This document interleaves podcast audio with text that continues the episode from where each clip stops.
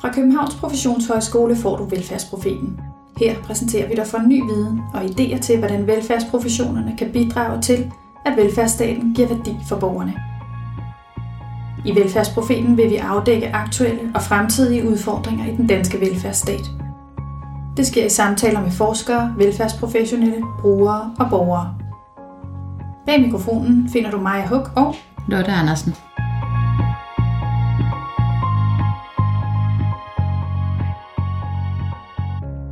Det har været et helt særligt forår.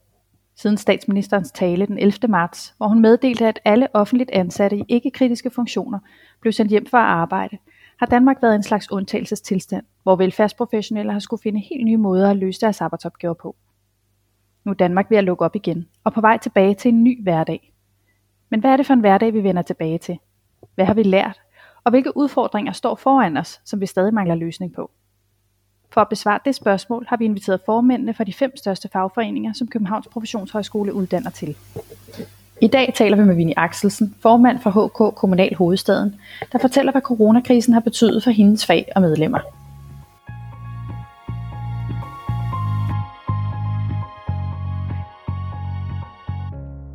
Ja, velkommen til, Vinnie. Tak. Øh, nu er Danmark jo så småt ved at lukke op igen. Kunne du sige lidt noget om, hvad ser du som de vigtigste ændringer for jeres medlemmer i HK Kommunal og de borgere, de skal hjælpe? Jeg tror, et af de vigtigste øh, ting, vi har lært i forbindelse med det her, det er, at øh, medarbejderne, de kan og de vil. Og øh, alting skulle gå så stærkt, øh, da det pludselig øh, forandrede alt ude på arbejdspladserne. Og øh, her kom vores øh, medlemmer virkelig på arbejde, og jeg er rigtig glad for, at øh, de fik lov til at virke. Der var ikke tid til store forkromede øh, organisatoriske øh, forandringer her, øh, planer der først skulle udarbejdes. Medarbejderne de tog simpelthen over og gik i action mode, og det var rigtig dejligt at se, og de trives, stor trives ved det. Det der med større tillid til medlemmerne, det er der flere af de andre formænd, der faktisk også har peget på. Kan du sige lidt mere om, hvordan I har oplevet det? Jamen altså, vi har jo oplevet igennem rigtig, rigtig mange år, at vores øh, medlemmer har været styret enormt hårdt hårdt efter øh, New Public Management paradigmet. Og, øh, og det har gjort, at, øh, at de ikke selv har kunnet få lov til at udfolde kreativitet og øh, innovation ude på arbejdspladserne. Øh, de er simpelthen blevet styret hårdt oppefra. Og det, der jo har styret, det er jo de her, det, at tallene skulle være sorte på bundlinjen, uanset om, øh, om tingene altid gav mening. Og her, øh, der har man simpelthen ikke haft tid til at lave store forkromede planer. Øh, så medarbejderne har bare fået lov til at, at arbejde ud fra det, de rigtig gerne ville, nemlig at hjælpe borgerne på bedst mulig vis.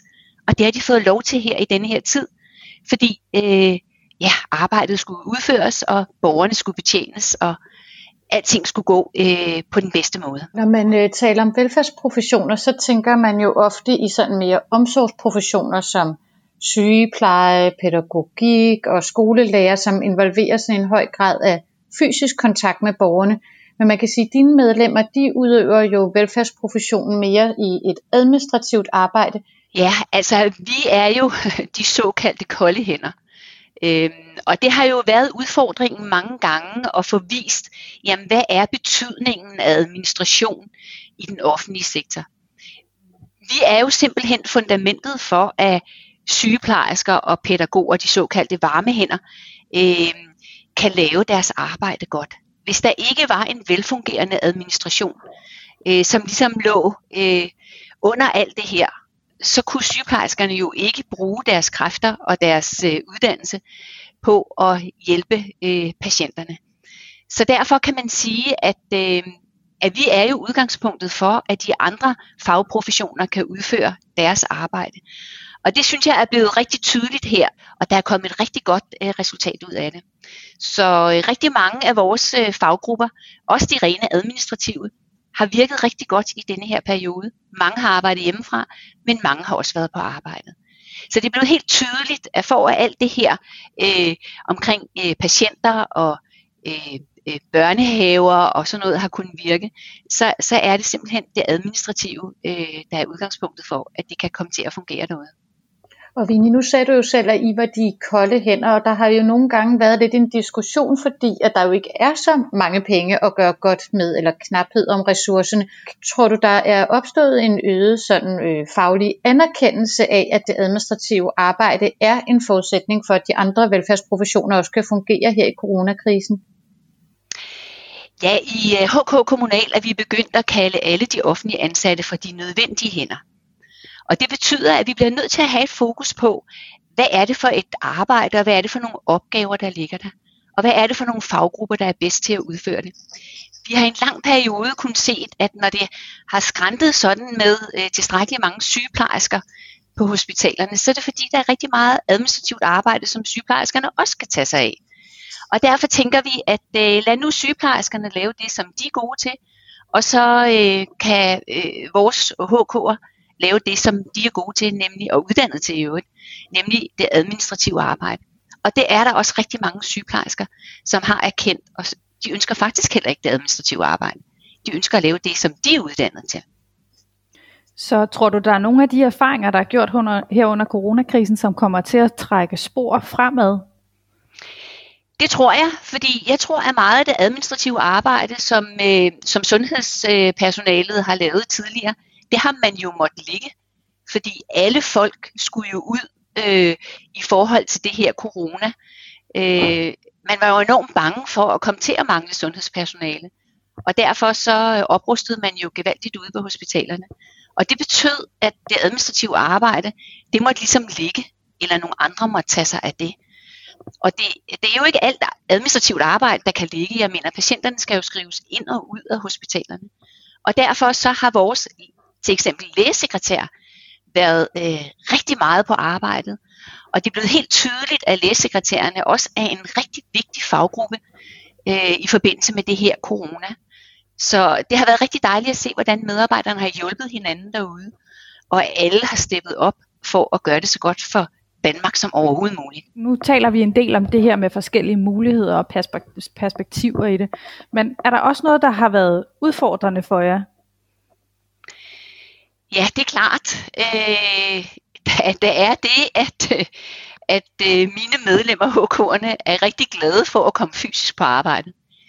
Fordi øh, de også er med til at udvikle arbejdspladsen, når de mødes øh, kollegaerne øh, på arbejdspladsen.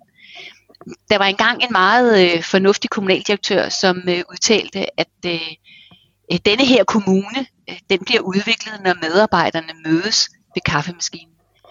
Her taler de om, hvordan vi kan gøre tingene bedre øh, til gavn for borgerne. Så det der med at sidde derhjemme hver især, øh, det har været svært for rigtig mange af vores medlemmer. Og øh, de har glædet sig enormt meget til, at Mette Frederiksen åbnede Danmark op igen, så de kan komme fysisk på arbejde. Og så kan de også godt lide at være, øh, gøre en forskel for borgerne, og møde borgerne øh, fysisk. Øh, og det er altså noget, som, øh, som HK'erne er særlig gode til det der med at møde borgerne i øjenhøjde.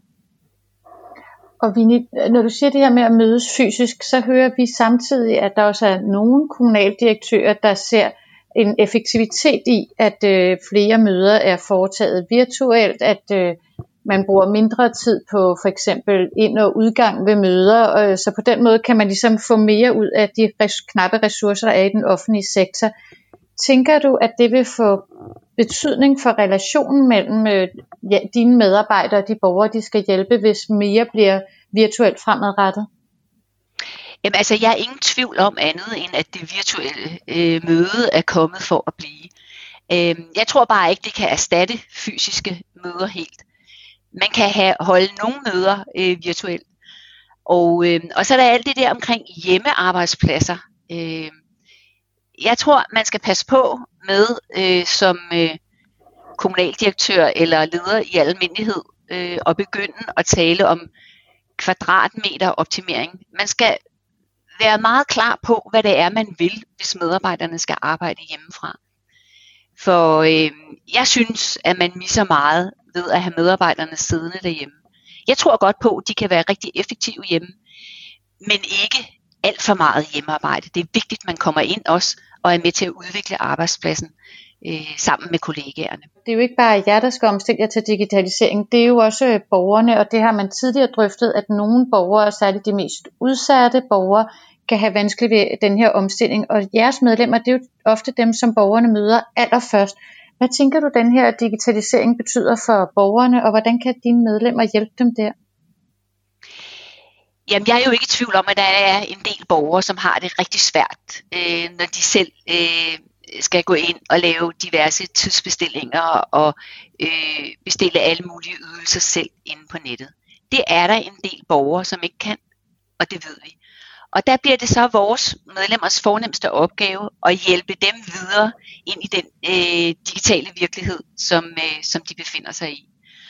Og derfor så skal vores medlemmer også arbejde på en anderledes måde. Der hvor man tidligere har været en medarbejder, hvor man havde alle svarene, og borgerne bare kunne komme ind og få dem, så skal man nu i langt højere grad hjælpe borgerne til selv at finde svarene. Og det er en helt anden måde at arbejde på. Og det er jeg ikke i tvivl om andet end at en del af vores medlemmer i hvert fald øh, kommer til at uddanne sig i, øh, i den retning, så de bliver i stand til det. Vi har hørt fra nogle af de andre formænd, at de har oplevet det her med i den grad at have et fælles formål og et fælles fokus faktisk har gjort noget godt for det tværfaglige samarbejde. Og nu nævnte du også eksemplet med lægesekretærer og sygeplejersker. Er der andre måder, hvor du ser, at det tværfaglige samarbejde har udviklet sig under den her periode? Ja, altså i det hele taget, så synes jeg, at øh, denne her periode har vist, at øh, faglige fællesskaber, det er helt afgørende for, at vi er kommet så godt øh, igennem den her krise. Helt igennem er vi nok ikke, men at det er gået så godt, som det er nu. Det er fordi, vi har ville hinanden, øh, de faglige organisationer, både øh, de faglige organisationer med hinanden, men også med, øh, med arbejdsgiverne. Altså i det hele taget, så, så synes jeg, at øh, den danske model har virkelig bestået sin prøve. Det er helt afgørende, at, øh, at øh, vi har så stærke fagforeninger, som kan gå ind lynhurtigt og lave aftaler med, øh, med arbejdsgiverne omkring, øh, hvad pokker gør vi nu. Vi har formået i denne her periode øh, i forhandlingsfællesskabet, altså alle de faglige organisationer, at stå sammen og lave nogle aftaler, som jeg tror med arbejdsgiverne, vi ikke ville have kunnet lave, øh, hvis vi ikke havde haft denne her øh, krisesituation. Vi er alle sammen sat ind på en konto, øh, og, øh, og det betyder, at vi har været villige til også at gå på kompromis med nogle af de overenskomster, som vi har indgået i, øh, i fredelige tider.